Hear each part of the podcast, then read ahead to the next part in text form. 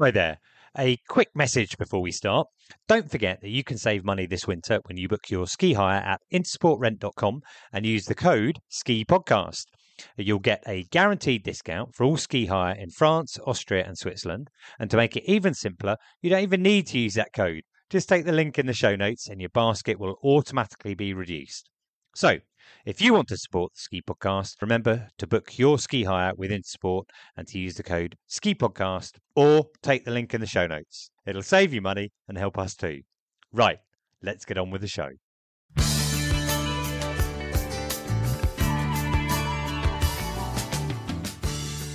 Hi there, listener, and welcome to episode 159 of the Ski Podcast. Thanks for joining us today. We are going to be looking at Piste maps, perhaps not literally, but looking forward to the World Cup racing in Sölden and looking back at the National Snow Show. And we're also going to be asking whether you should rent your snowboard in resort rather than buying.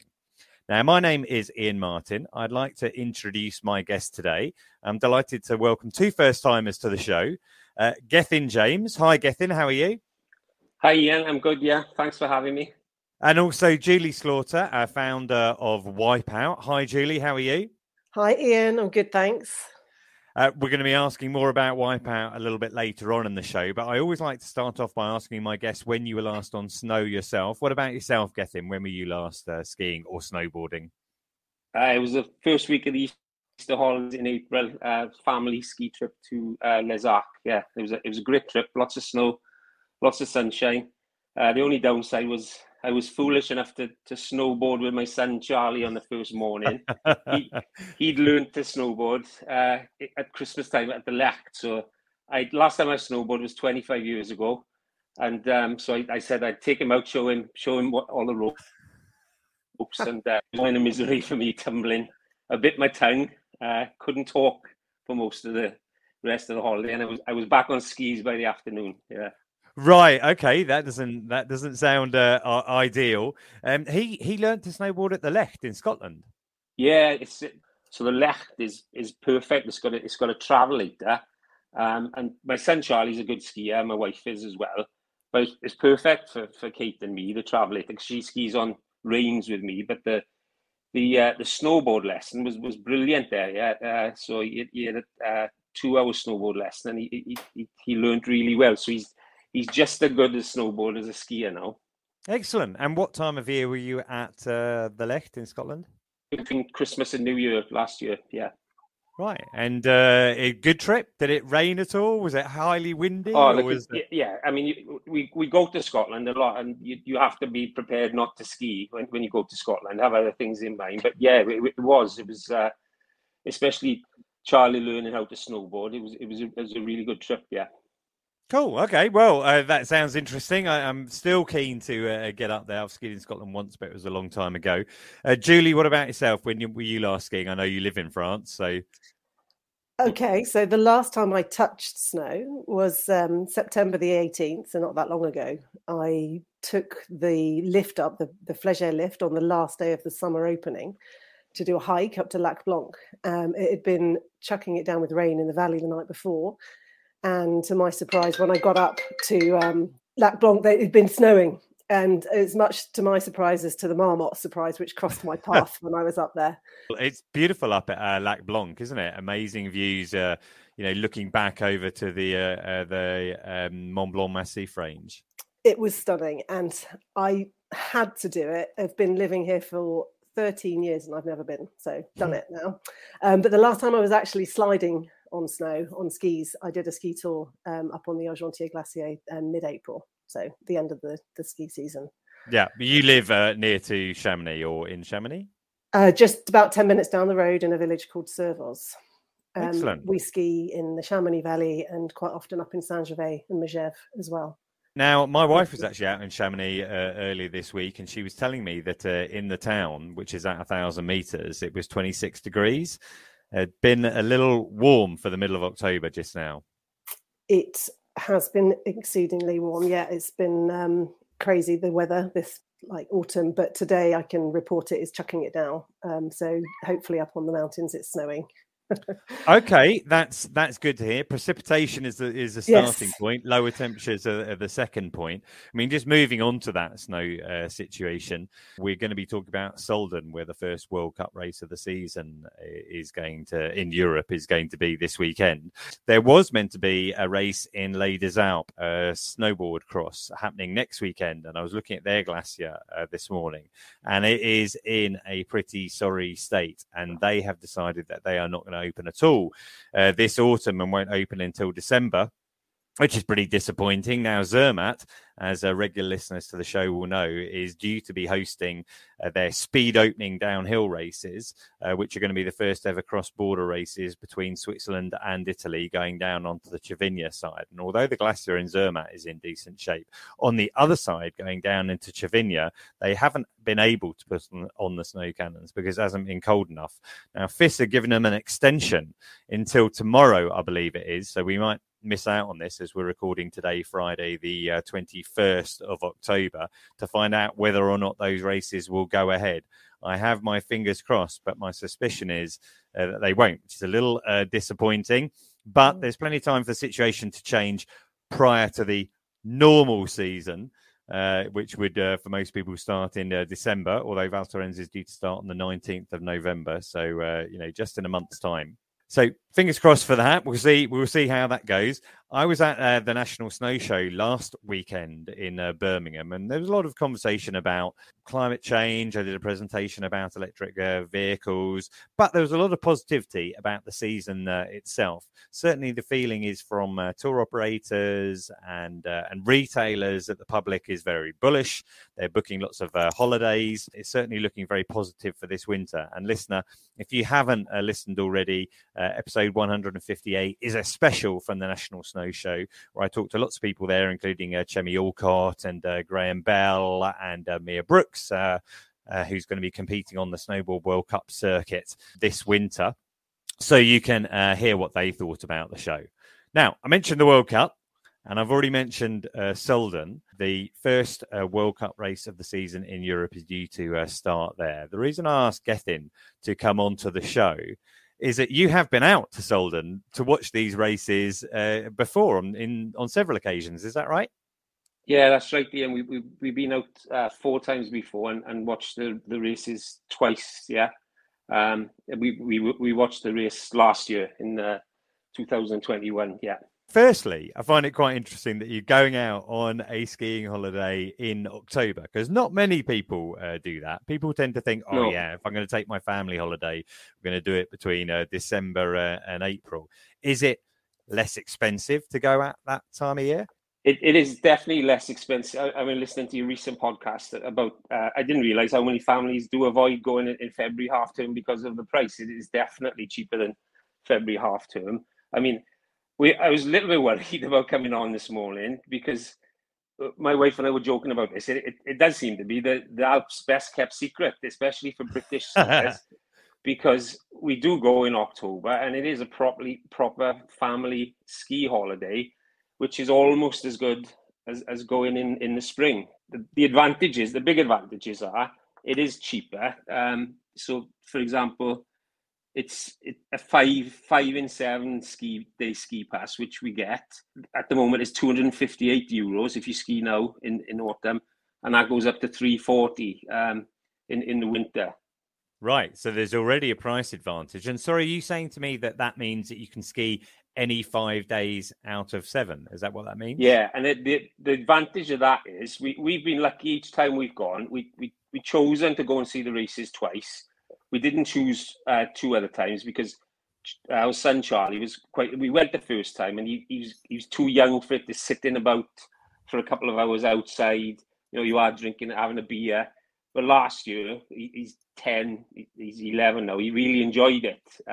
The beauty of the 5 in 7 ski passes, you can choose to ski in 5 days, which we do, and you get free access up the mountain on the ski bus on the day of the races, and you get their free, so you can show your ski pass to the bus driver, and if you don't ski, you can still ski for another 5 days, same as the other ski resorts. You can ski on the same day as the races.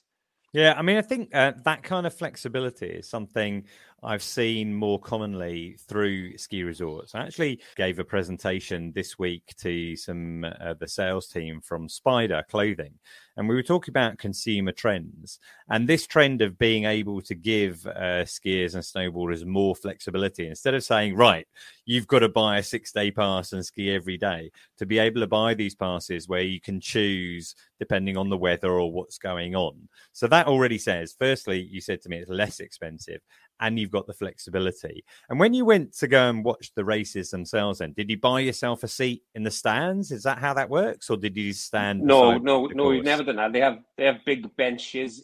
It's on the Rettenbach Gletscher.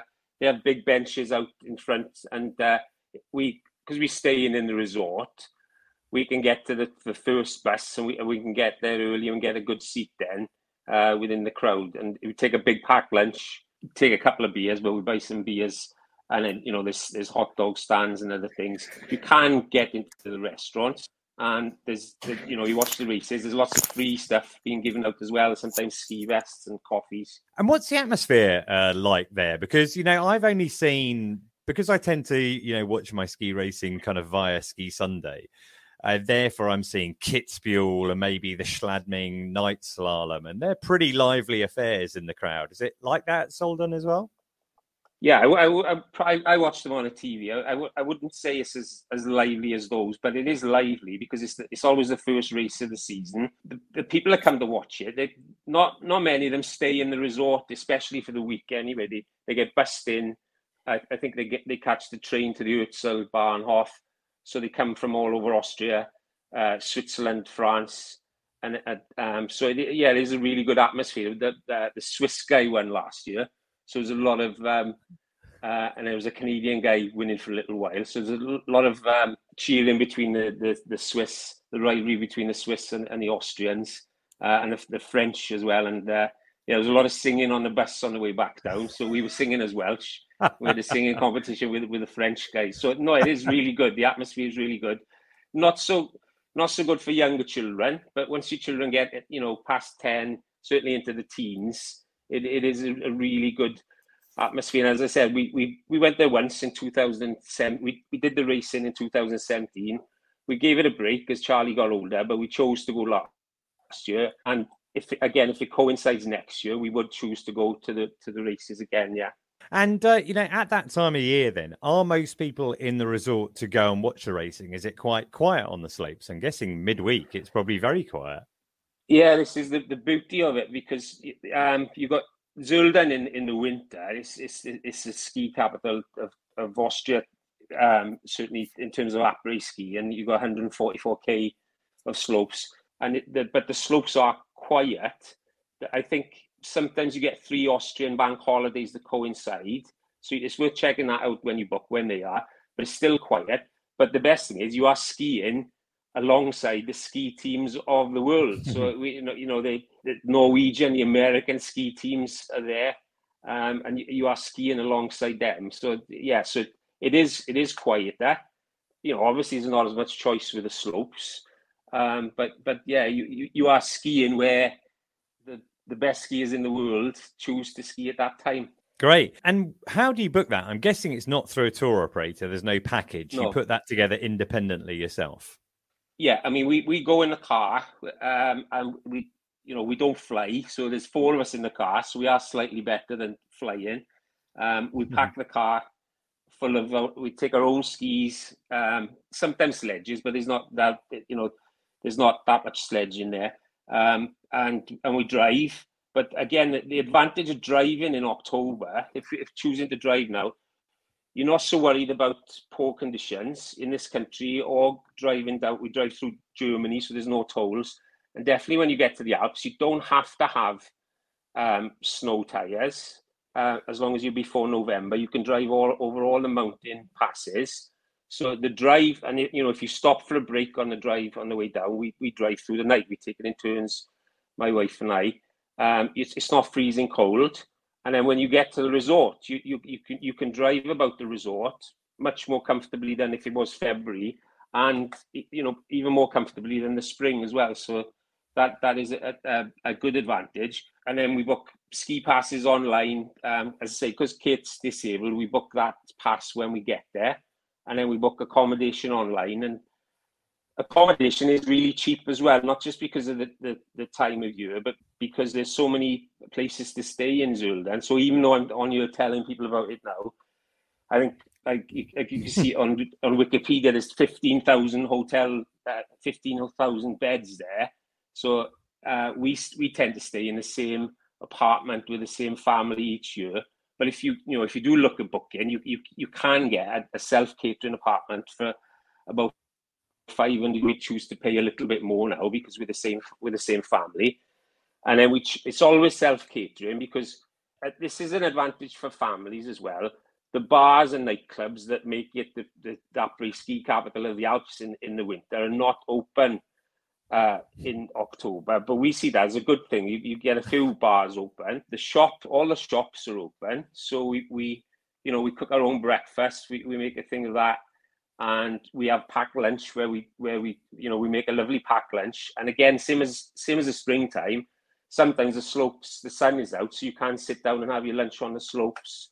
But they do have sofas inside where you can sit on as well. Well, I mean, it sounds brilliant. And I know you said, Gethin, you're a bit worried that you've let the cat out of the bag, and maybe other people will pick up on this. While I'd love to think that you sharing that on the Ski Podcast will mean the resort will be completely overrun, that's probably not so likely.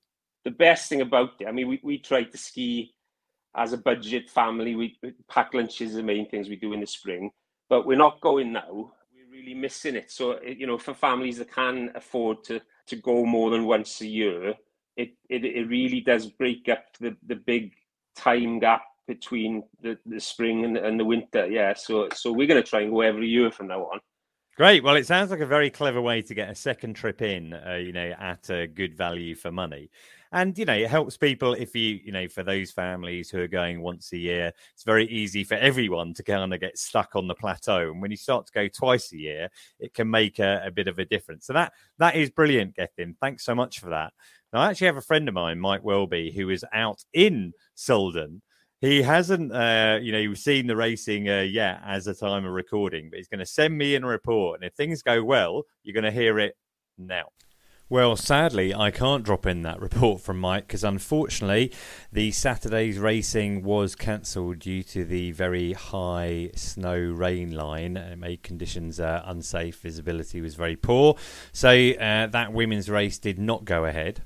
More positively, the men's race did go ahead on the Sunday, so that is good. But I did read that the winner, who is Marco Odermatt, described the conditions as pretty poor, saying the snow got worse and worse, which is unfortunate for all concerned, sadly. I mentioned earlier about the men's downhill competitions that are due to take place in Zermatt, Cervinia. News came out over the weekend that will not be going ahead next weekend, 29th, 30th of October either. They're keeping their fingers crossed, hoping that the women's races on the 5th and 6th of November will be able to go ahead. Again, that's because this weekend did rain. As Julie mentioned earlier, it was chucking it down but snowing higher up. But unfortunately, that snow line was around 2,600, 2,800 metres higher up. And unfortunately, we all know what rain does to snow. Not very good at all. In more positive news, I mentioned I interviewed Mia Brookes at the National Snow Show, and I am delighted to say that in her first ever outing in the World Cup at senior level, she came 9th in the big air at Chur in Switzerland. So well done, Mia. Look forward to following your career through the rest of the season. Now, I'd like to move on to yourself, Julie, now. I was very interested to have you on. I'm always interested in talking to people within the ski industry who started their own businesses. And I'm sure plenty of our listeners will be familiar with Wipeout, but do you just want to give us a brief idea of actually what it is? The Wipeout Piste Map is a piste map printed on microfiber lens cloth. And the idea is that you don't have to grapple with a paper map in the wind and the snow. You can pull your microfiber map out of your pocket, handle it with your gloves on, give your goggles a quick wipe if it is snowing. Lucky enough to have some fresh, and then just pop it back in your pocket, scrunched up. You don't need to fold it. And you've got over 100 resorts, I think, featured with the Wipeout Piste Maps, but it's lots of other items as well. It's not just Piste Maps, right? That's right. When I first set up in 2009, I focused on just Piste maps. But now the store carries a lot more than just maps. I've retained my focus on what I think is fun, durable products, and it's open to buy maps and hop and down Piste map clothing. We're also distributing Soggle goggles, and another thing we've added this year are models made from Lego. Right, okay. I hadn't seen those on the site. But so you're saying to me, let's say, for example, L'Etoile Vallée, largest skier in the world and, you know, sponsor of the Ski Podcast. I want to get a little memento for one of my friends or one of my children. I could, for example, get a map of the Three Valleys ski area put onto some socks and give it to them. Absolutely, you can. We've got the Three Valleys on Piste map, lens cloth, also on socks, would you believe it, gloves, and even boxer shorts. You could have it. Okay, and you know, how does that kind of thing work? Do you need permission from resorts? Do you have to persuade them to participate? It sounds possibly complicated. It is. That is the most complicated part of the Wipeout world. Yes, I do need permission. The official maps are produced by the resort or lift company, and each resort works differently. I have contracts in place with them all. What surprised me at the beginning is that I actually also need a contract with, in some cases, Pierre Novats, the artist who originally created the background, the snowy, beautiful backdrop. He painted it back in the 60s, yet still retains the copyright. Now, I seem to recall I read an article by Colin Nicholson in Ski and Board magazine a few years ago, and it was talking about that actual creation of the Piste maps.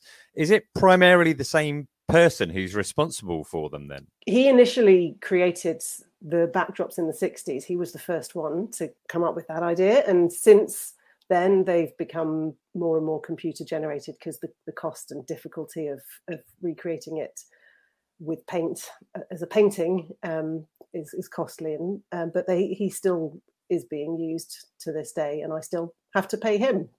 Right, okay.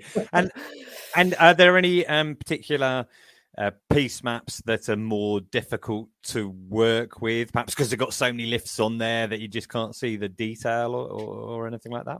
Well, the Three Valleys, as we know, which is the largest ski area in the world, when I first produced them, I made three different maps, one for each of the main resorts, Meribel, Courchevel and Val Thorens. But people were needing to buy three maps. So we've worked quite hard. It is one of the most difficult to do, but we're quite happy with, we've just finished it now for this. We've literally just finished the layout for the Three Valleys 2022-23.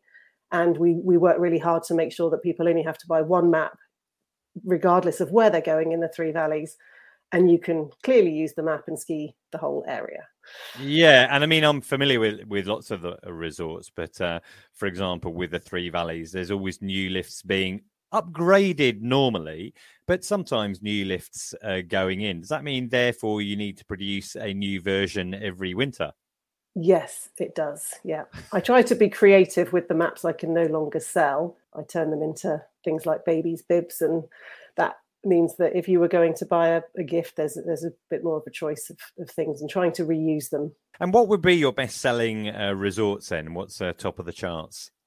So Three Valleys, La Plaine, Les Arcs, known as the Paradis Ski. Those are the two. And Port du Soleil, actually. Yes, those are the top three selling. Okay, well, I'll put a link to Wipeout in the show notes. And listen, if you're looking for an alternative to that paper map, which I don't know, can get a little bit wet or crunched up. Normally what happens with me is if I'm going to a resort that I'm less sure of, you know, if I'm on my own, I tend to not bother with Piste maps too much. I'll just ski around and, you know, work it out as I go along. But if I do have the responsibility of guiding my family around or other people, I will make sure that, you know, I've checked that we're not ending up on a run where the only option down is black or something like that.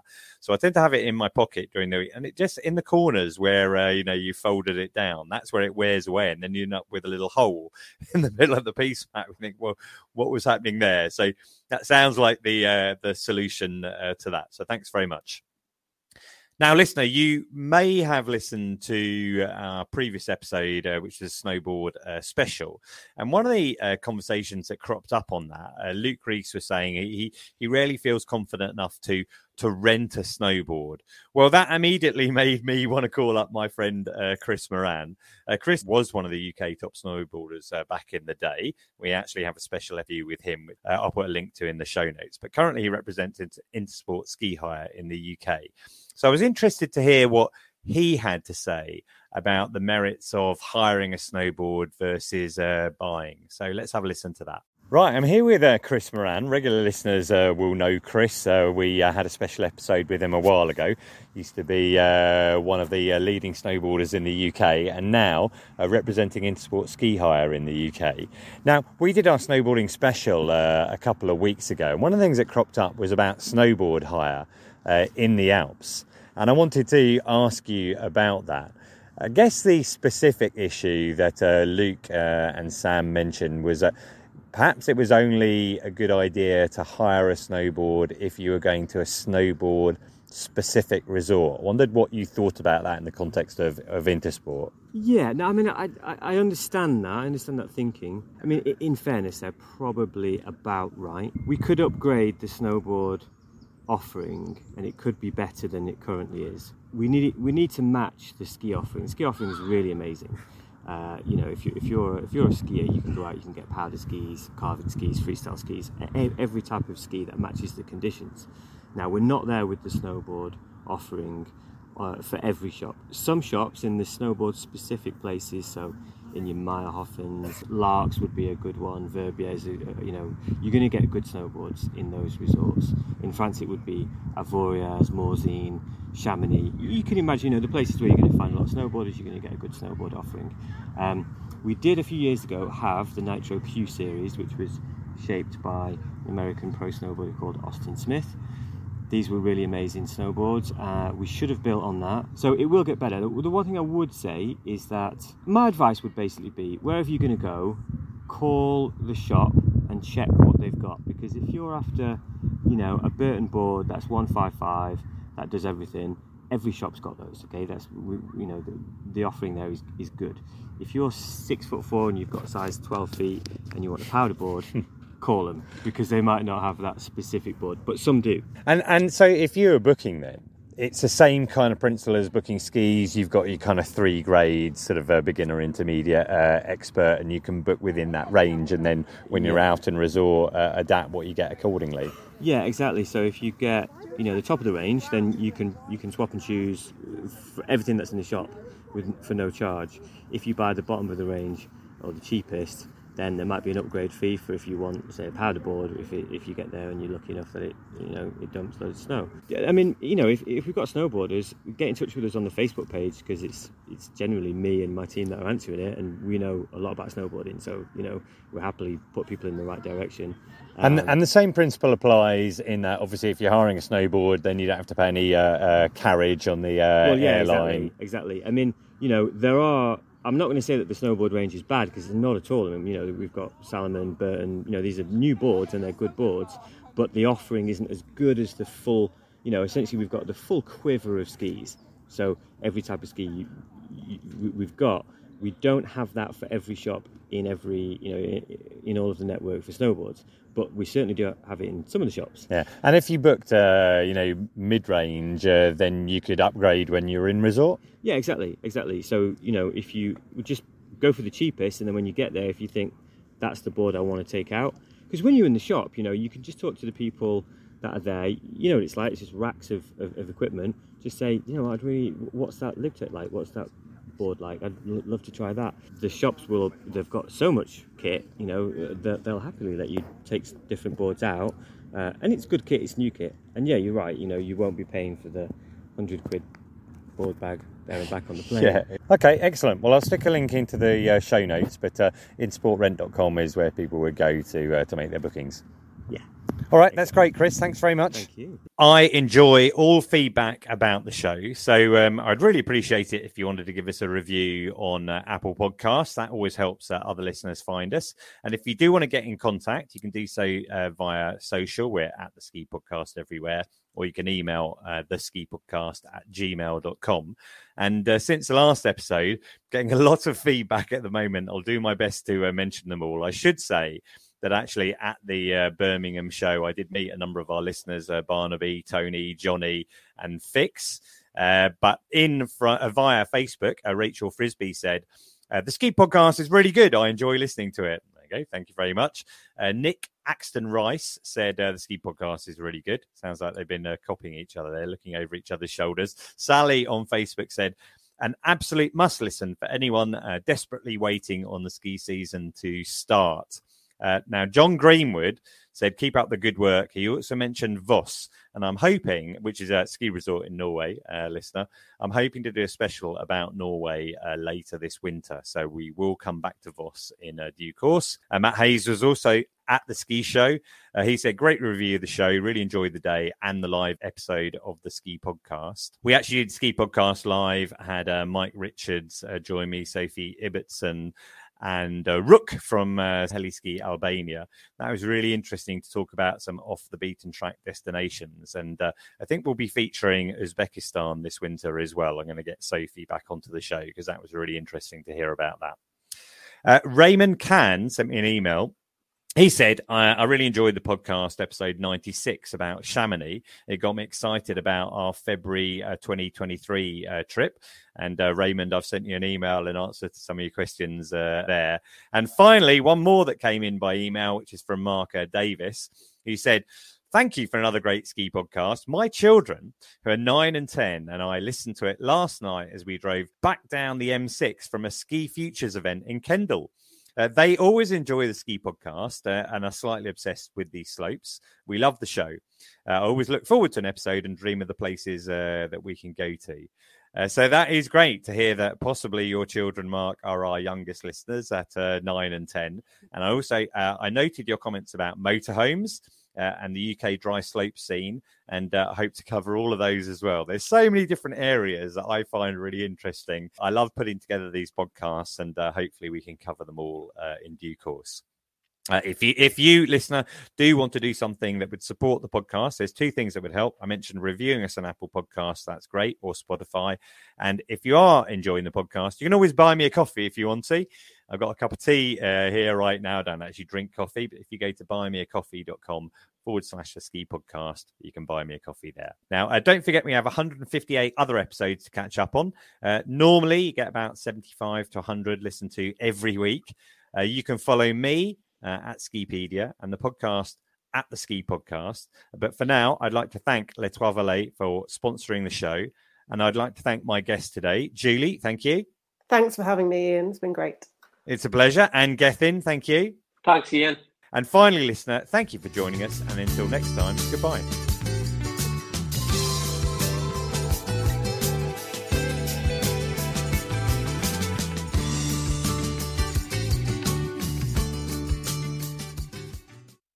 Thanks for listening to this episode of the Ski Podcast. Don't forget that if you want to support the podcast, then remember to book your ski hire with Intersport and use the code SKIPODCAST, or simply take the link in the show notes. It'll save you money and help us too. Thanks again and have a great winter.